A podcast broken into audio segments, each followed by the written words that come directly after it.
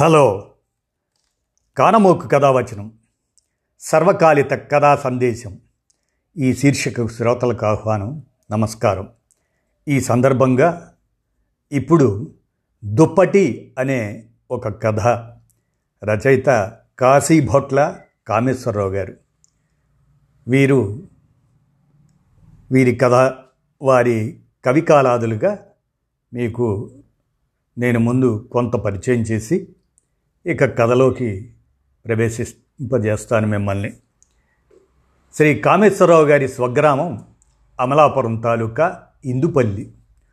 కొవ్వూరు సంస్కృత కళాశాలలో భాషా ప్రవీణ చేసి అమలాపురం పురపాలక సంఘ పాఠశాల ఉపాధ్యాయునిగా పనిచేశారు. వీరి వీరు సాహిత్యం పట్ల చిన్ననాటి నుంచి మంచి అభిరుచి కలిగిన వారు. ఈయన అడపదడప ఓ డజను కథల దాకా రాశారు. కానీ ఈ దుప్పటి అనే కథ మాత్రమే లభ్యమవుతుంది.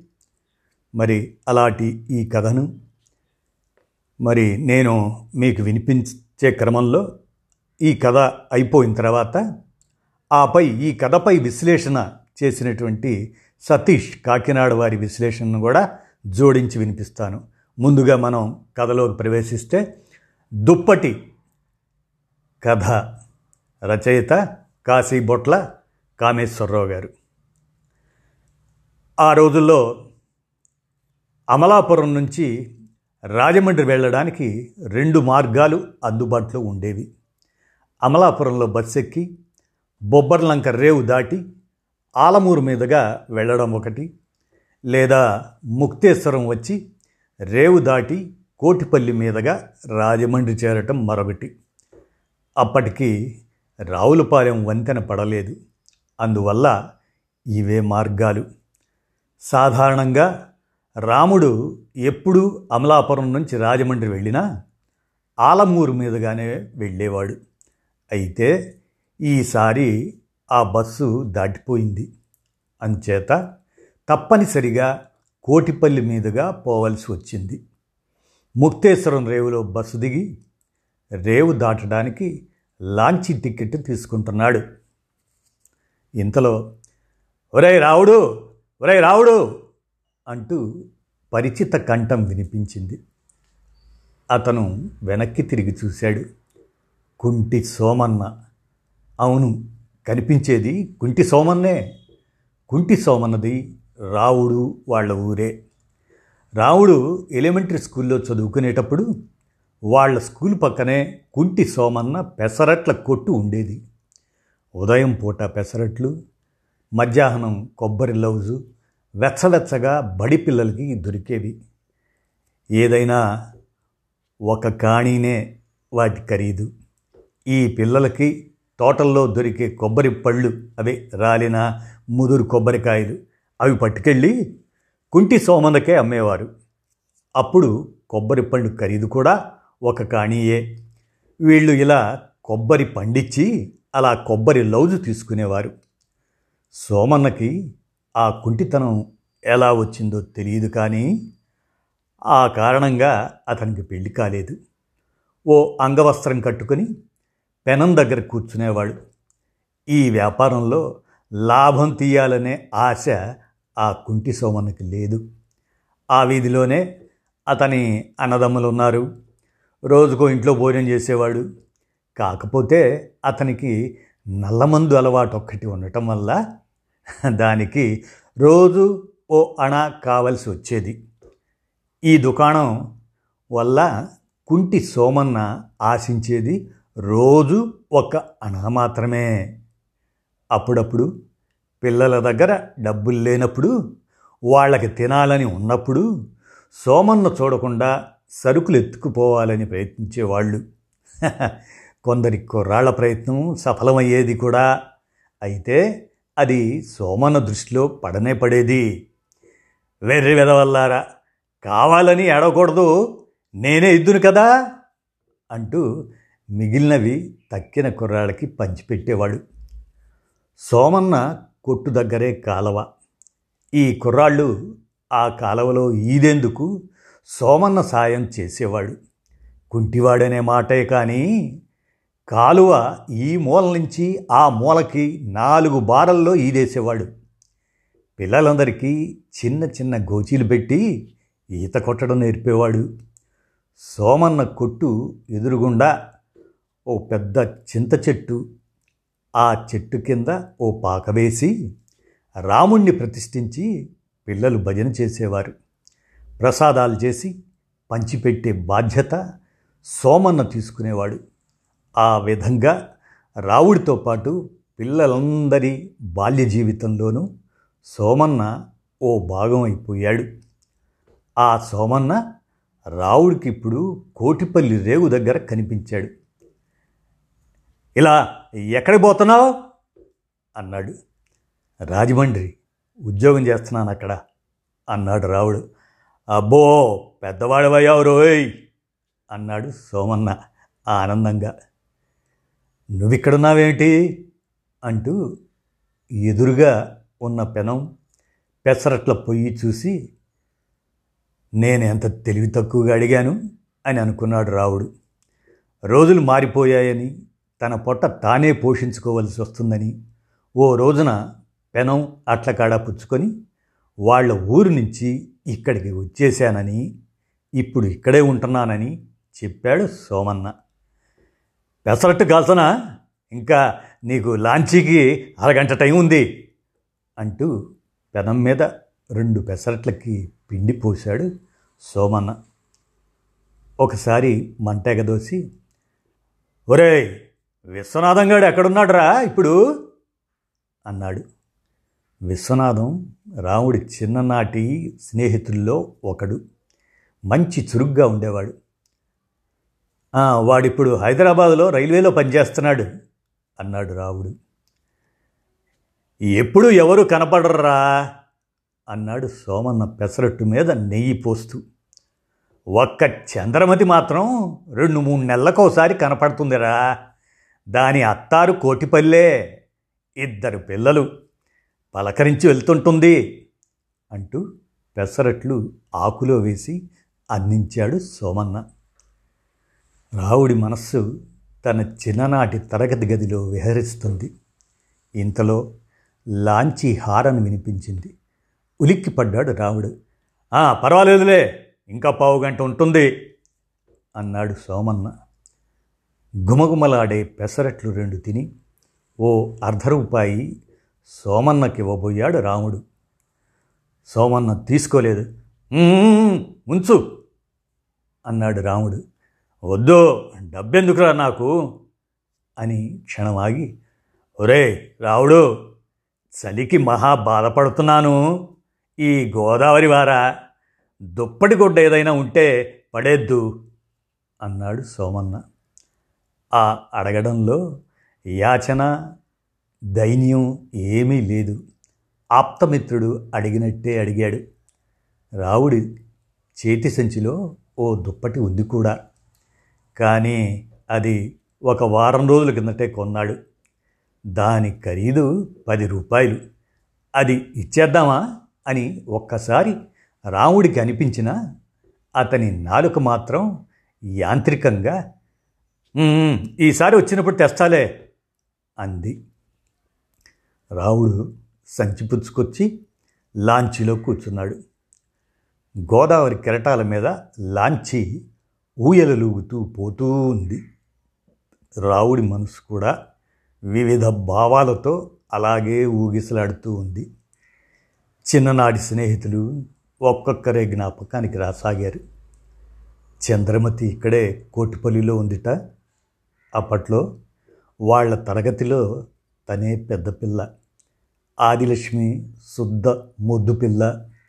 తన లెక్కలు చూసి చేసేసేది. మేస్టారితో చెప్తానంటే మొట్టికాయలు మొట్టేసేది. శ్యామల మంగాయి అప్పచెల్లెళ్ళు. ఇద్దరూ ఒకే క్లాసు. వాళ్ళ ఇంటి దగ్గర మెట్టతామర పువ్వులుండేవి.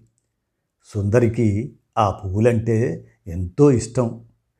తను కోసుకొచ్చి ఆమెకిస్తుండేవాడు. సుందరి ఇప్పుడెక్కడుందో? నలుగురు పిల్లల తల్లై ఉంటుంది. వేసవి వెన్నెల రాత్రుల్లో తన స్నేహితులతో కలిసి మామిడి చెట్టు కింద కూర్చొని దూరం నుంచి వినిపించే గ్రామదేవత జాతర డప్పులు వింటూ ఎన్నెన్నో కథలు చెప్పుకునేవాళ్ళం. గుయ్యంగాడు ఆంజనేయుడు వేషం వేసే ఆ సత్యంగాడు వీళ్ళందరూ ఇప్పుడు ఎక్కడెక్కడికి పోయారో? ఇంకా మళ్ళీ జీవితంలో అలా ఆడుకోగలనా? కరిగిపోయిన కాలాన్ని గురించి ఆలోచిస్తుంది రావుడి మనస్సు. ఆ మధుర స్మృతులన్నీ అతనిలో తట్టిలేపి తీయని రోజుల్ని జ్ఞాపకానికి తెచ్చిన వాడు సోమన్న. దానికి కృతజ్ఞతగా సోమన్నకి తానేమిచ్చాడు? ఒక్క దుప్పటి గుడ్డ అడిగాడు. అది కూడా ఇవ్వలేని క్షుద్రుడినయ్యాను. అలా ఆలోచిస్తూ ఒక్కసారి ఒడ్డు వైపు చూశాడు రాముడు. సోమన్న ఉండే పాక చిన్నగా కనిపిస్తూనే ఉంది. ఇక్కడ అందరూ సోమన్నని ఎరుగుదురు. లాంచీ దిగి ఏ పడవవాడికైనా దుప్పటిచ్చి పంపిద్దామనుకున్నాడు. కానీ ఆ కొత్త దుప్పటి సోమన్నకివ్వక వాడే ఉంచేసుకుంటే? ఇలా ఆలోచిస్తున్న రాముడికి సోమన్న సొమ్ము ఎవడూ అపహరించడులే అని మాత్రం అనిపించలేదు. పడవ దిగి బస్సు ఎక్కాడు రోడ్డుకి ఇరువైపులా ఉన్న సువిశాలమైన సస్యశ్యామల ప్రదేశాలు కన్నుల పండుగగా ఉన్నాయి. వాళ్ళ బడికి అవతలి పక్క అలాంటి చేలే ఉండేవి. పెసరపైరు వేసినప్పుడు పిల్లలందరూ చేలోకి వెళ్ళి పెసర రొట్ట పీకి కాల్చుకుని తినేవాళ్ళు. రావుడు ఊహల్లో ఉండగానే బస్సు రాజమండ్రి చేరింది. రాజమండ్రిలో దిగి తన పనిలో తాను కూరుకుపోయినా ఆ భావోన్మత్తత అందుకు కారణమైన సోమన్న రావుడి మనస్సుని విడిచిపెట్టలేదు. మరునాటి మధ్యాహ్నానికి కానీ ఆ స్మృతులను మర్చిపోలేకపోయాడు. ఓ నెల గడిచింది. ఏదో పని మీద రాముడికి అమలాపురం వెళ్ళవలసి వచ్చింది. ఈసారి కోటిపల్లి మీదగానే వెళ్ళాలని నిశ్చయించుకున్నాడు. తన చిన్ననాటి స్నేహితుడి కోరిక నెరవేర్చడానికి దుప్పటి కొనాలని అనుకున్నాడు. దుకాణానికి వెళ్ళాడు. రావుడి దగ్గర పుష్కలంగా డబ్బుంది. కానీ ఆ కుంటివాడికి పెద్ద ఖరీదైన దుప్పటి ఎందుకు? అనే పిసినారి భావం ఏదో అతనిలో వచ్చేసింది. ఆరు రూపాయలిచ్చి ఓ దుప్పటి కొన్నాడు. ఉదయాన్నే బస్సు ఎక్కి బయలుదేరాడు రావుడు. కోటిపల్లి చేరేసరికి తొమ్మిదయింది. లాంచి గోదావరిలో సగం దూరం వచ్చేసరికి సోమన్న పాక కనపడుతుంది. తనను చూసి సోమన్న పిలుస్తాడు పిలగపోయినా తనే పాకలోకి పోయి రెండు నేతి పెసరట్లు కాల్పించుకొని తిని సోమన్నకి దుప్పటివ్వాలి. రాముడు ఆలోచనలో ఉండగా లాంచి ఒడ్డుకు చేరింది. అతను దిగి సంచి పుచ్చుకొని ముందుకు నడుస్తున్నాడు. సోమన్న పాక దగ్గర ముగ్గురు నిలబడి ఉన్నారు. అందులో సోమన్నకి అన్నగారైన వెంకటప్పయ్య ఒకడు. ఏమోయ్ ఇలా వచ్చావు? అన్నాడు రాముడు వెంకటప్పయ్యతో.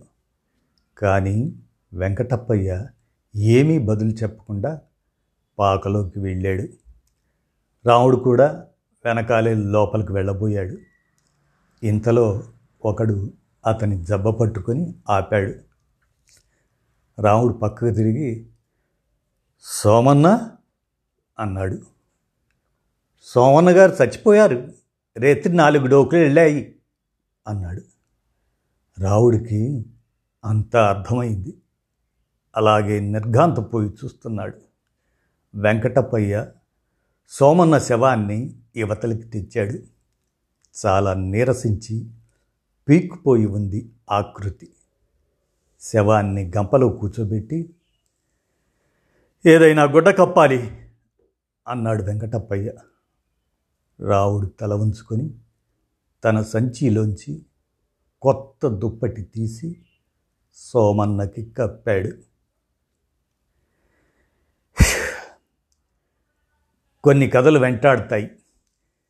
చదివిన కొన్నాళ్ళ దాకా ఆ కథ తాలూకు ఆలోచనలు మనల్ని వదిలిపెట్టవు. కాశీ బొట్ల కామేశ్వరరావు గారు రాసిన ఈ కథ అలాంటిదే. దానికి ముఖ్య కారణం అతి సహజంగా జీవితాన్ని దర్శించిన వైనం ఆ కథ చదవటం వల్ల హృదయంలో కలగటం పాత నలుపు తెలుపు బ్లాక్ అండ్ వైట్ సినిమా చూసిన అనుభూతి కళ్ళకు కట్టినట్లుగా ఉండటమును. ఈ చిన్న కథలో అరవై ఏళ్ళ క్రిందటి కోనసీమ వాతావరణం అక్కడి మనుషుల మధ్య సంబంధాలు ఆకుపచ్చటి కొబ్బరి తోటలు గలగలగల పారే కాలువలు పిల్లలు చదువుకునే బళ్ళు వాళ్ళు తినే చిరుతిళ్ళు గోదావరిపై ప్రయాణాలు అన్నీ ఎంచక్కా స్మృతిపదంలో తిరగాడుతాయి. ఓసారి అందమైన బాల్యంలోకి మనస్సు మళ్ళీపోతుంది. అలాంటి చక్కటి అనుభూతులను పంచుతూనే రచయిత ఈ కథలో మనిషిలో పిసినారితనాన్ని ఎంత లోతుగా ఉంటుంది దాని ప్రభావం ఎటువంటి పరిణామాలు కలగజేస్తుంది అనే విషయాన్ని ఎంతో సహజంగా చిత్రీకరించారు. లోభం మనిషిలో ఒక సాధారణ బలహీనత అని రావుడి ద్వారా చెప్పారు. సోమన్న నిస్వార్థంగా వయోభేదం లేకుండా పిల్లలతో మైత్రి నిలిపినవాడు ఇవాల్టికి కూడా డబ్బులు తీసుకోకుండా పెసరట్టు నేతితో కాల్చి తినిపించిన వాడు. రావుడిలో నిద్రాణమై ఉన్న గతకాలపు మధురానుభూతులను తట్టి లేపినవాడు కానీ రాముడు ఒక్క దుప్పటి గుడ్డ అడిగితే ఏదో కారణం చెప్పుకొని తప్పుకున్నాడు. ఇవ్వాలని లేక కాదు. అంత ఖరీదుది ఎందుకనే లోభగుణం. చివరికి తను కొనదలుచుకున్న ఖరీదులోనే కొన్నాడు. కానీ అది సోమన్న శవం మీద కప్పడానికి ఉపయోగపడింది. కానీ బతికుండగా అతన్ని చలి నుంచి కాపాడలేకపోయింది. చెయ్యదలుచుకున్న పని ముఖ్యంగా దానధర్మాల వంటివి వా వెంటనే తక్షణమే చేసేయాలి. లేకపోతే ఈ దిక్కుమాలిన మనసు మాయ చేస్తుంది. వేరే ఆలోచనలు వస్తాయి. వాటిని సమర్థించుకునే తర్కం పుట్టుకొస్తుంది. నువ్వు ఇవ్వదలుచుకున్నది వాయిదా వేస్తే రేపు పుచ్చుకునేందుకు వాడు ఉండకపోవచ్చు. ఇచ్చేందుకు నువ్వు లేకపోవచ్చు అని దుప్పటి కథ కాశీ భోట్ల కామేశ్వరరావు గారు రాయగా ఆపై సతీష్ కాకినాడ వారి విశ్లేషణ ఈ కథకు జోడించి వినిపించాను విన్నారుగా. ధన్యవాదాలు.